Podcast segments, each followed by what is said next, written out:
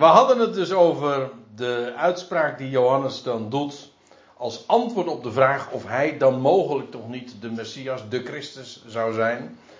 En dan ontkent hij dat resoluut. Hij zegt, ik kan zelfs, wij zouden dan zeggen, niet eens in zijn schaduw staan. Ik ben niet eens toereikend om zelfs maar de riem van zijn zandaal los te maken. Nou, want ik doop in water, maar jullie, maar hij zal jullie dopen in heilige geest. Nou, daar hadden we het zojuist al over. In overeenstemming, dus ook met de profetie van de Hebreeuwse Bijbel. Hij zal jullie dopen in geest, in heilige geest en in vuur. Eh, dat is trouwens ook wel opmerkelijk, want dat wordt altijd, of in liederen met name, positief opgevat. En als ik het lees in de context zoals Johannes het zegt, is het dat helemaal niet. He, ze doop mij, met doop mij met uw vuur. Ik kan me. Opdat ik mij, mij niet meer schaam. Ja. Oh, ik weet, ik weet niet eens meer precies hoe. met vuur. Opdat mij niet meer schaam. Kijk, ja, dat was hem. Ja, zo is hij. Ja. ja. Nou, er is ook wel een. Um, ik, ik kan ook makkelijk die connectie wel leggen, want er staat van wees vurig van geest. Hè, zegt Paulus ook. Dus geest en vuur, die hebben, twee hebben alles met elkaar te maken. Maar dat dopen in vuur, eh, dat is een uitspraak dus die Johannes doet. En dan heeft hij het over, hij zal jullie dopen in heilige geest en in vuur. Dus je zegt, geest is vuur, ja. Maar wat dat dan is, nou, laten we het gewoon de uitleg van hemzelf eens raadplegen. Want hij legt dat vervolgens in vers 17 uit, wat dat is. Want uh, van, daar staat er van wie de wan is in zijn hand. Dat moet je tegenwoordig uh, ook wat uh, toelichten natuurlijk.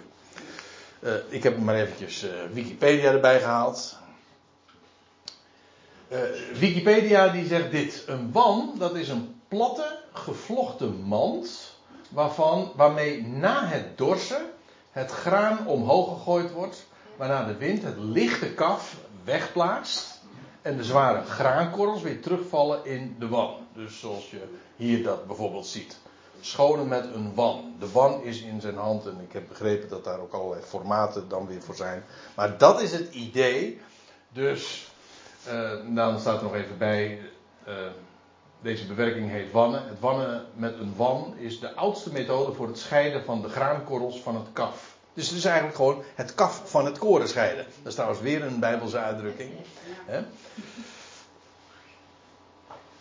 Tegenwoordig wordt het machinaal natuurlijk gedaan in dezelfde werkgang als het oogsten gedaan wordt uh, met een, uh, maaidorser. Oké. Maar van origine was dat dus eer, er werd gedorst en er werd uh, gewand. Van Boas lees je dat ook, hè? dat hij op de dorstvloer ging wannen. Meestal was dat zo. Ja, precies. Ja, dat je had daar wind voor nodig bij dat wannen. Het is trouwens, een, als je het geestelijk opvat, gewoon de, de, typologie ervan is prachtig. Wat, wat, wat eigenlijk wat de Heer met ons leven doet, is ook, uh, hij werpt ons omhoog. Hè? Hij richt ons omhoog. Dat is wat zo'n boer ook doet, of zo'n zo'n wanner. En hij richt omhoog en vervolgens is er dan de geest, de wind, want de wind is geest. De wind die uh, het kaf wegblaast en het koren blijft over. Nou, dat is toch precies wat eigenlijk dat hele proces, het proces is wat Gods geest in ons leven doet. De Heer die richt ons omhoog, hij, hij werpt ons op en dan is het de geest die het kaf wegwaait, het vlees, de omhulling, wat uh, nergens uh, geen dienst meer uh, in heeft. En dat wat waardevol is, dat blijft over. Nou, eigenlijk is dat een prachtige beschrijving, uitbeelding van wat de Heer met ons leven doet. Waar, waarbij ik het ook prachtig vind dat het niet. geen eigen werk is, maar het is de geest die dat kaf gewoon wegblaast. Dat wordt gewoon gedaan. Dat, dat maakt deel uit van het proces. Ja, Psalm 1. Ja, ik heb die verwijzing trouwens nog. Maar even dit. Even terug naar die, uh, de wan is in zijn hand. Om zijn, waarom doet hij dat? Om zijn dorsvloer grondig te reinigen. De dorsvloer die trouwens in de Bijbel ook nog eens genoemd wordt. Ik heb er ooit al eens een hele serie uh, over gegeven. Gideon, die ook op de dorsvloer, weet je wel, dat lamsvel neerlegt. Maar Boas, die daar op de dorsvloer Rut ook tegenkomt.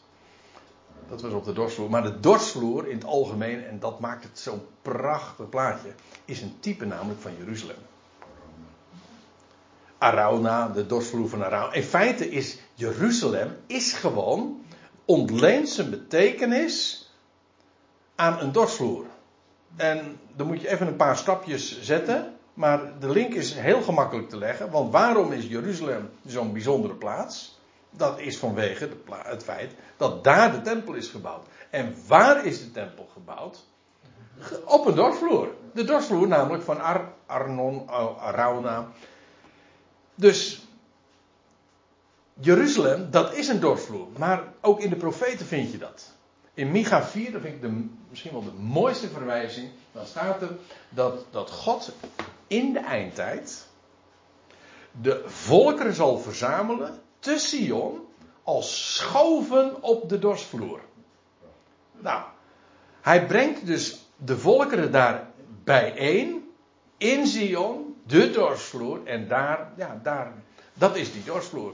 Dus het feit dat daar, die dat daar een, een lamsvel neergelegd wordt, waar ook weer bijzondere dingen mee gebeuren, en uh, dat daar die ontmoeting plaatsvindt met Rut, een beeld van Israël, het gelovig Israël. Ze vinden elkaar daar op de dorsvloer bij Jeruzalem.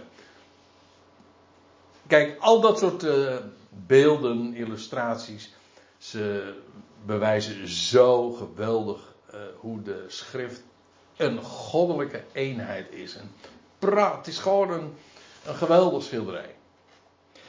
Maar terug naar de uitspraak van Johannes van wie de wan is in zijn hand om zijn dorsvloer grondig te reinigen, wat in de eerste plaats ook op Jeruzalem betrekking heeft, en het graan te verzamelen in zijn schuur, wat trouwens ook een beeld is van wat de Heer dan gaat doen, namelijk zijn volk verzamelen in de schuur, in het land, in ook weer te Zion.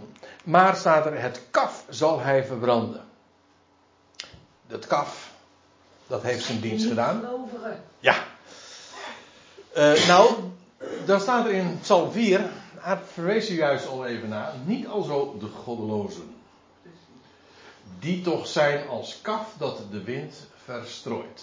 Dat zal hij verbranden. Kijk, dat is een beschrijving van wat er straks gaat gebeuren in de toekomende Aion. De goddelozen worden inderdaad, hebben geen plaats in die Aion. En dan staat er nog bij, laat ik het, dat er meteen even bij nemen. Het kaf zal hij verbranden. Ja, blaas weg. Uh, hier is het verbrandt hij in vuur dat niet wordt uitgeblust. Ik moet er trouwens bij zeggen dat er niet staat, zoals in de MBG, onuitblusbaar. Dat is iets anders, hè? Onuitblusbaar is wat anders dan, dan iets wat niet wordt uitgeblust. Onuitblusbaar, kijk, dat is natuurlijk wat altijd gepredikt wordt de hel, dat is namelijk het vuur dat onuitblusbaar is. Staat er niet. Het, is niet, het gaat er niet om dat het onuitblusbaar is. Het, wordt niet uitgeblust.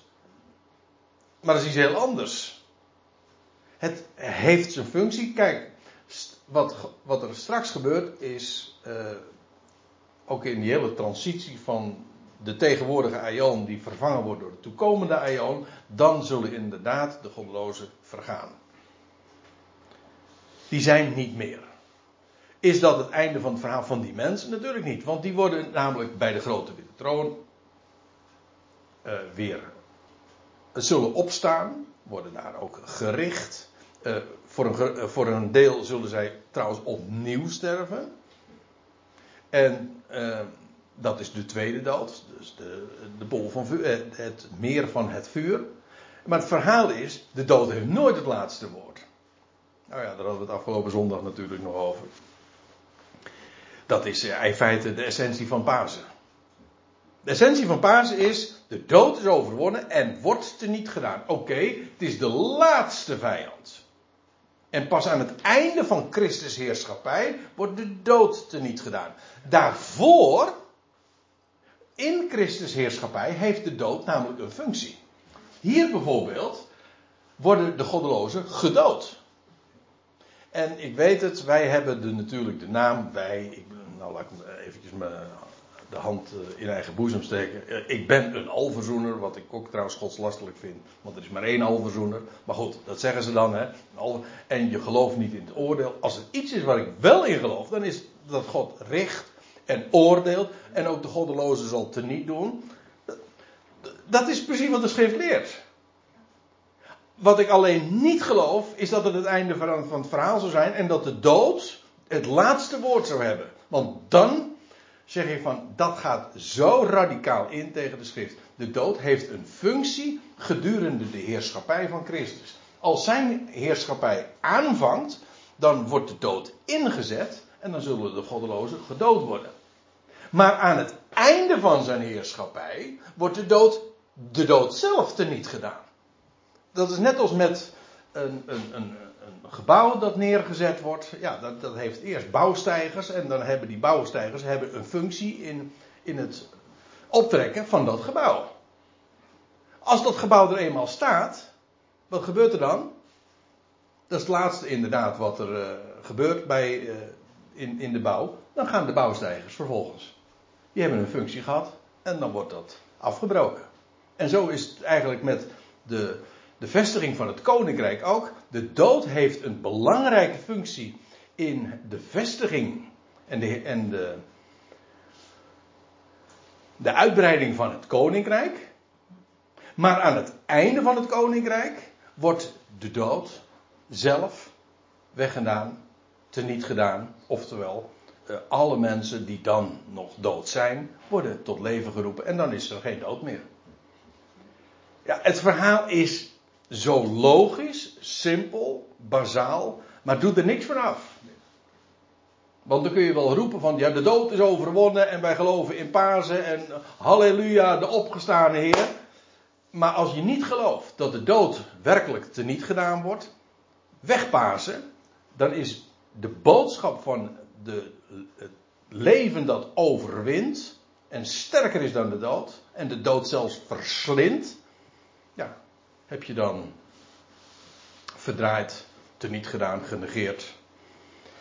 Ja. En trouwens, dat vuur is niet onuitblusbaar. Dat is het idee van die hel, weet je wel, waar uh, nooit meer een eind aan komt. Waarom niet? Ja, want dat vuur kan niet uitgeblust worden. Daar gaat het helemaal niet om.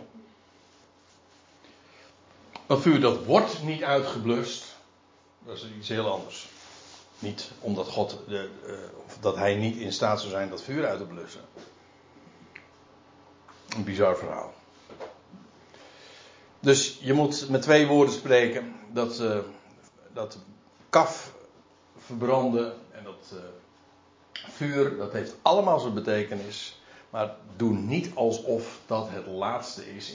Sterker nog, ik durf, het is omgekeerd. Dit is niet het laatste wat Christus gaat doen in, bij in zijn koninkrijk. Dit is het eerste. Daar begint hij mee. Als zijn koninkrijk gaat vestigen, dan gaat hij dit doen. Daar heeft de dood een hele belangrijke functie. De doden zullen geen schade lijden, hè? Staat er in het begin? Uh... Nee, zo staat het er niet. Nee, in het begin van openbaring. Ja, daar staat in openbaring 2. Dat is, en voor hen zal de tweede dood geen schade toebrengen. Ja, dat bedoel ik. Ja. Maar dan gaat het over een specifieke groep. Die niet getroffen zullen worden door de tweede dood. Ja. ja. Maar het gaat erom, de dood uh, zelf heeft uh, in aanvang een hele belangrijke functie. Tot op de dag van vandaag trouwens. En in zekere zin, het is een vijand. Maar aan de andere kant, het heeft ook een belangrijke functie.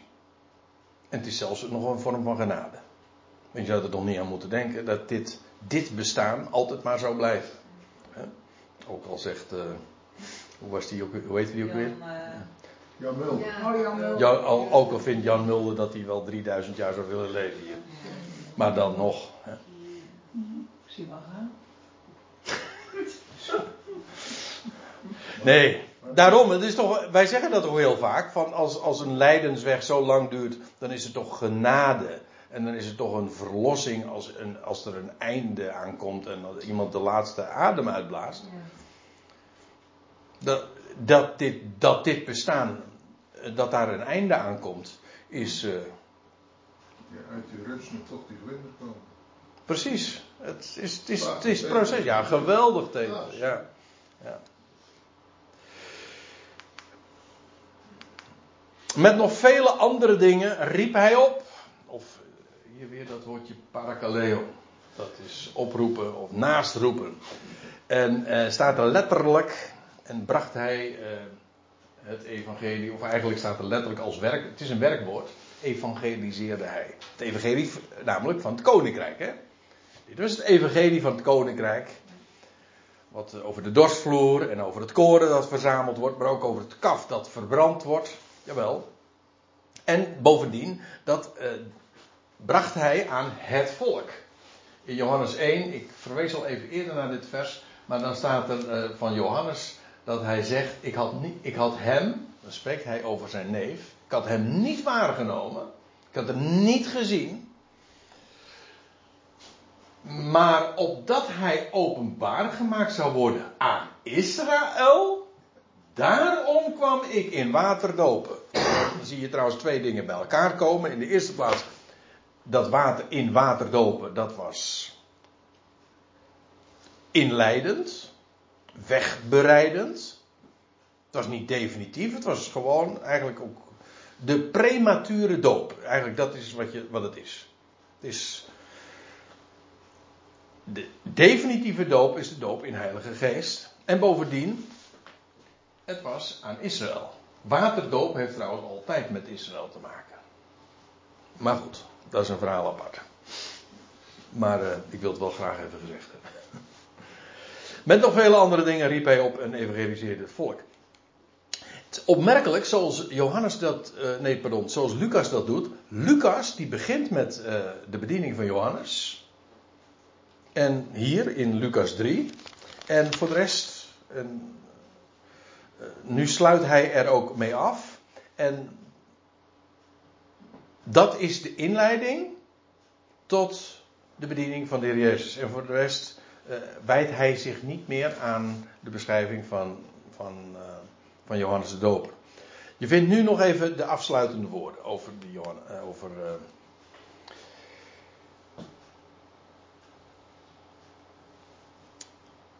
Johannes, ja. Toen echter, want dan lees je dit. Toen echter Herodes, de viervorst, we kennen hem, hè, want we kwamen hem in hoofdstuk 3, vers 1 al tegen. Door hem ontmaskerd werd omtrent Herodias, de vrouw van zijn broer. En omtrent alle boosaardige dingen die Herodes deed. Ja, dat is even een verhaal. Kijk, het punt is, die Herodes, die was getrouwd met een Arabische prinses een dochter van Aretas, doet verder niet de zaak, maar dat was een Arabische vrouw. Hij liet haar in de steek, dat was echtscheiding, echt breuk. Dat deed hij om vervolgens de vrouw van zijn broer te nemen, die heette Herodias. De vrouw van zijn broer Philippus. Dat was dus een dubbele echtscheiding, want die vrouw was getrouwd en hij was getrouwd en hij verliet haar ter wille van haar van Herodias.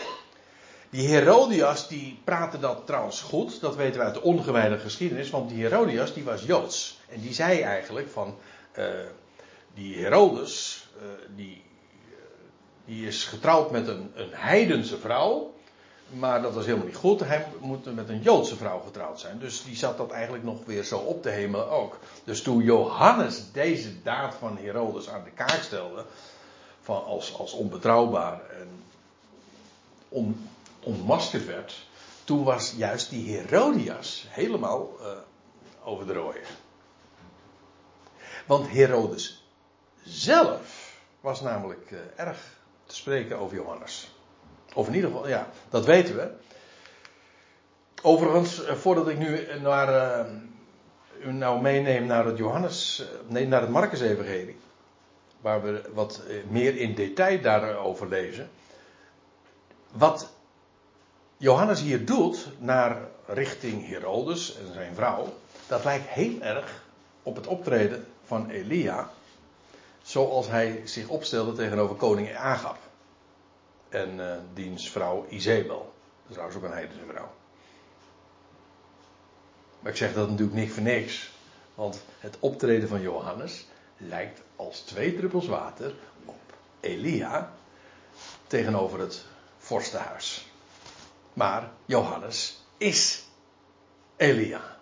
In dezelfde mantel. De mantel van Elia die droeg hij, om zo te zeggen. Die kameelharen mantel. Maar nu even terug. Eh, we gaan even naar Marcus toe. In Marcus 6, want daar vind je wat meer details over hoe dat gegaan is. Ik, ik, lees het gewoon voor. Ik lees het niet, ik hoef er niet eens zoveel over te zeggen. Want dan staat er dit. Want hij, Herodes, had Johannes laten grijpen en geboeid, eh, gevangen gezet. Ter wille van Herodias, de vrouw van zijn broer Filippus. Omdat hij haar tot vrouw genomen had. Hé, hey, hier zie je al dus. Herodes deed, heeft Herodes gevangen genomen. Waarom? Niet omdat hij dat zelf zozeer vond, maar omdat hij deed dat ter wille van Herodias. Want staat er, Johannes had tot Herodes gezegd: Je mag de vrouw van je broer, je, van je broer niet hebben. Dat lijkt me toch een, eh, vrij evident. Hè? En dan maar Herodius was daar eh, heel erg gebelgd over. Herodius had het op hem, Johannes, voorzien. En ze wilde hem doden. Maar ze kon dat niet. Waarom? Want Herodes had ontzag voor Johannes. Ja, ik zei, ik, eh, ik zei zojuist, en dat is misschien niet helemaal goed, dat hij mocht. Maar hij had, want dat is, niet, dat is te veel gezegd. Hij had ontzag voor hem. Daar hij wist dat hij een rechtvaardig en een heilig man was. En hij beschermde hem. Dus hij, het feit dat hij hem in de cel zette, dat was natuurlijk een, een misdaad. Maar het was ook een vorm van bescherming. Namelijk eh, omdat hij niet eh, ter dood gebracht zou worden door Herodius. Hij beschermde hem en als hij hem gehoord had, was hij in grote verlegenheid. Maar hij hoorde hem toch graag, dat wel. Ja. Johannes is natuurlijk buitengewoon confronterend geweest in wat hij eh, tegen hem gezegd heeft. Maar hij kon daar niet van loskomen en hij had er uh, diep ontzag voor. En daarom uh, wilde hij er graag naar luisteren. En toen er een gelegen dag gekomen was en Herodes op zijn geboortefeest, zijn verjaardag dus, een maaltijd aanrichtte voor de hoogwaardigheidsbekleders, zijn legeroverste en de voornaamste van Galilea. En de dochter van Herodias, dat was niet de dochter van, Hero, van Herodes, maar van Herodias, die verwekt was door, door Philippus. Bent u er nog? Ja. En we weten trouwens uit de ongewijde geschiedenis van uh, Flavius Josephus dat zij Salome heette. Een naam die we trouwens in de Bijbel ook tegenkomen, maar niet als naam van deze dame. Maar ze heette Salome. En de dochter van Herodes, moet een hele bevallige tante geweest zijn. Want er staat er, en ze kwam binnen en ze danste en ze behaagde Herodes en hun die mede aanlagen. Dus je kun je er een beetje bij voorstelling bij gaan maken. Dat is een soort van erotisch festijn geweest zo. In ieder geval, ze, Herodes was helemaal in de ban. En koning zei tot, uh, zei tot het meisje: Vraag van mij wat je maar wil en ik zal het u geven.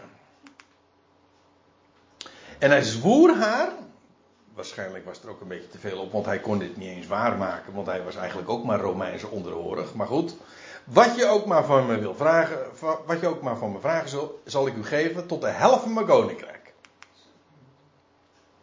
En ze ging heen en ze zei tot haar moeder, wat zal ik vragen? En deze zei het hoofd van Johannes de Doper. Nou, u weet hoe het, ik ga daar nu verder nu uh, Nee, ik heb er verder geen diaatjes meer. U weet het, de geschiedenis gaat verder. Want ze krijgt ook inderdaad op een schotel het hoofd. Maar die, die Salome, die heeft natuurlijk onder één hoedje gespeeld met, met, met de moeder. En misschien heeft zelfs de moeder er, haar ertoe aangezet van... joh, maak Herodes en uh, al die gasten daar nou eens gek. En dan kunnen wij misschien onze slag slaan. En kunnen we eindelijk die Johannes uit de, uit de weg ruimen. Dat is eh, eigenlijk de suggestie die hier gewekt wordt. En nou ja, dat gebeurt dan ook. En Johannes is, uh, dat, want ik ga nu weer even terug naar Lucas. Dan staat er wat Johannes dan naar Herodes toe gezegd heeft. En dan staat erbij, hij voegde ook dit toe bij al het andere, dat hij Johannes opsloot in een zuil. Ja, en daar heeft hij, dat deed hij dus ter wille van Herodias. Maar uh, later, een, ongeveer een jaar later, dat moet er een jaar, voor jaar tussen nog, ongeveer een jaar later, uh, heeft hij Johannes dan ook, ja, tegen wil en dank onthoofd. Hij ontkwam daar niet aan, want hij had gezworen. Dat, dus als die vraag dan komt, dan hij, kon hij daar niet zich aan onttrekken. Dus Johannes heeft nog een jaar gevangen gezeten. En als later dan het bericht ook bij de Heer Jezus komt, dan is uh, Jezus daar bijzonder bedroefd over. En dan lees je ook dat hij zich terugtrekt. Want ja, die twee hadden natuurlijk, in, of ze elkaar heel veel ontmoet hebben, dat denk ik niet. Maar ja, hun beider optreden is zo nauw met elkaar verweven. Dus toen dit bericht bij, bij Jezus kwam, toen kwam dat heel hard en zwaar binnen.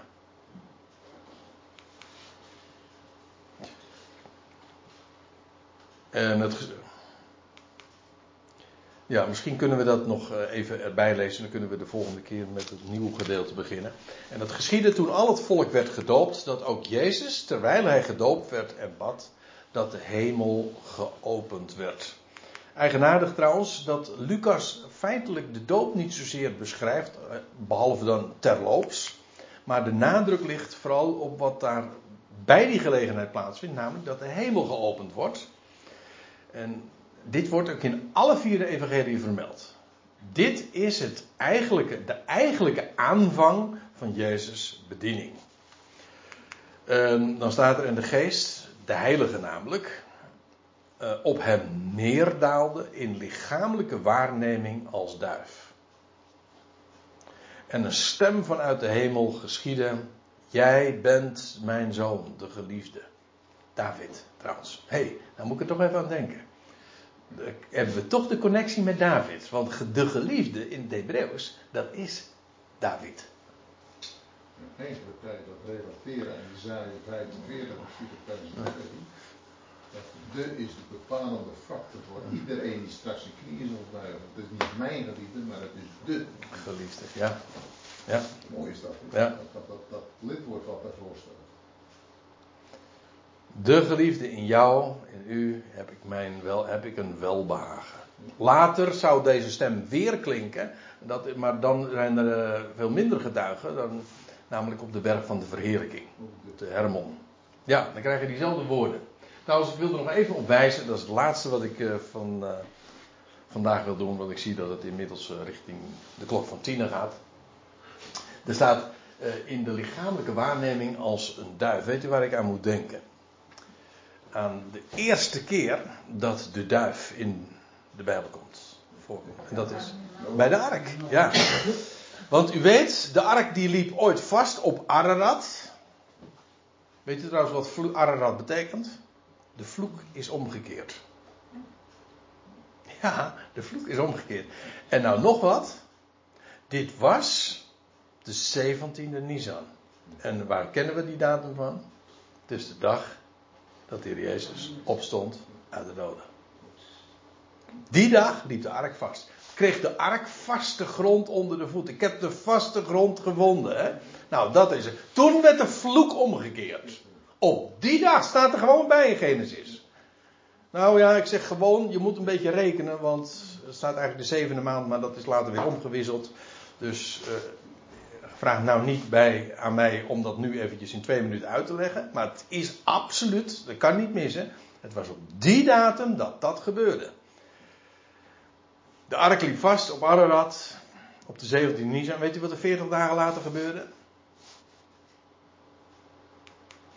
Toen opende Noach het venster. Hé. Hey. De weg naar de hemel ging open. En weet je wat er nog weer een dag of wat later plaatsvond? Ja, eerst werd een raaf eh, uitgelaten. Later een duif. Staat een week later. Ruim een week later. En toen kwam die duif. Er staat niet bij op welke dag het precies was. Maar het moet ongeveer de vijftigste dag zijn geweest. Als het mij vraagt, was het de vijftigste dag? Toen kwam een duif, de duif terug. En dat was trouwens ook het uh, eigenlijke einde van het verhaal van de ark. Want toen konden ze er ook uit. Want toen kwam de duif terug met een vers olijftakje. Maar dat is een beeld van nieuw leven natuurlijk.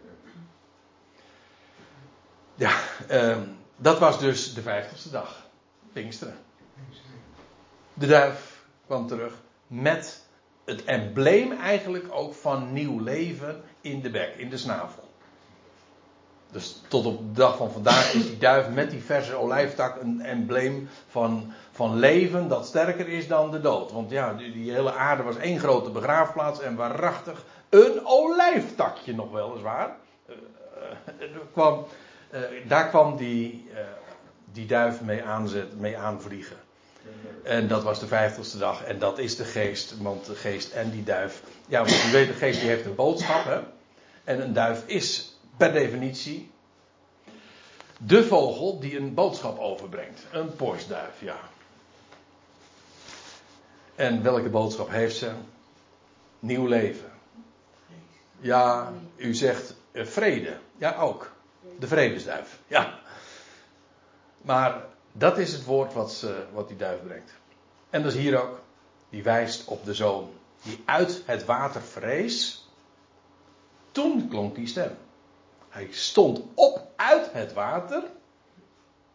Maar dat is opstanding. En toen klonken die woorden: Jij bent mijn zoon, de geliefde. In jou heb ik mijn welbehagen. Nou. En dat is een mooie een mooie afsluiting lijkt mij, want dan pakken we de volgende keer de draad op bij het geslachtsregister. En meestal heeft dat de naam verschrikkelijk door en droog te zijn. Maar ik zie er naar uit om het daarover te gaan hebben. Vanaf vers 23. Jezus toen hij begon, ongeveer 30 jaar. Daar moeten we het maar eens over hebben. Want vanaf vers 23 tot en met het einde van het hoofdstuk vind je een, een geslachtsregister van 75 namen. Goed, zullen we het daar maar bij laten voor vanavond.